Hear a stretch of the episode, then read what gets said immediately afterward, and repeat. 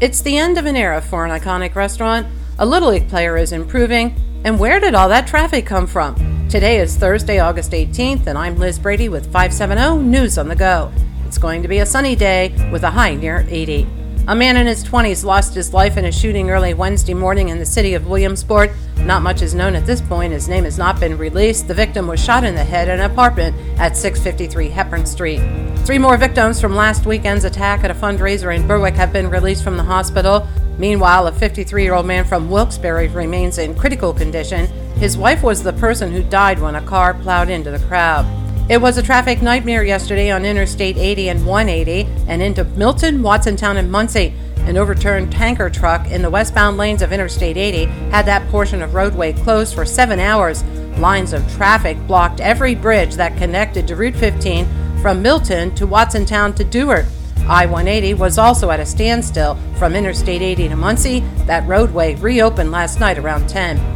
If your travels take you to the Golden Strip in Williamsport, be prepared for traffic delays today and tomorrow. A contractor will continue construction work at the entrance to Dunkin' Donuts. The work is being done to reduce traffic from the long lines of customers blocking East 3rd Street waiting to order at the Dunkin' Donut drive-through.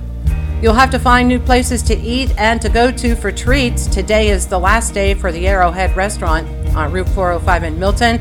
They've been in business for 75 years, but the owner is selling the property. In Lewisburg, the owners of the Lewisburg Freeze on Route 15 said this summer season will be their last. Blowback from the Kids for Cash scheme is ongoing. Yesterday, two former Pennsylvania judges were ordered to pay more than $200 million to the people they victimized. The judges sent children to for profit prisons in exchange for kickbacks. The Little League World Series continues today in South Williamsport. Some players, though, won't be part of it. Several are in COVID isolation after testing positive. Meanwhile, 12 year old Easton Oliverson of Utah continues his recovery after suffering a head injury from falling out of a bunk. His family is pleased with the recovery but said he has a long road ahead. Tonight at 7, the Pennsylvania team from Hollidaysburg plays against Texas at Lamade Stadium. I'm Liz Brady with 570 News on the Go.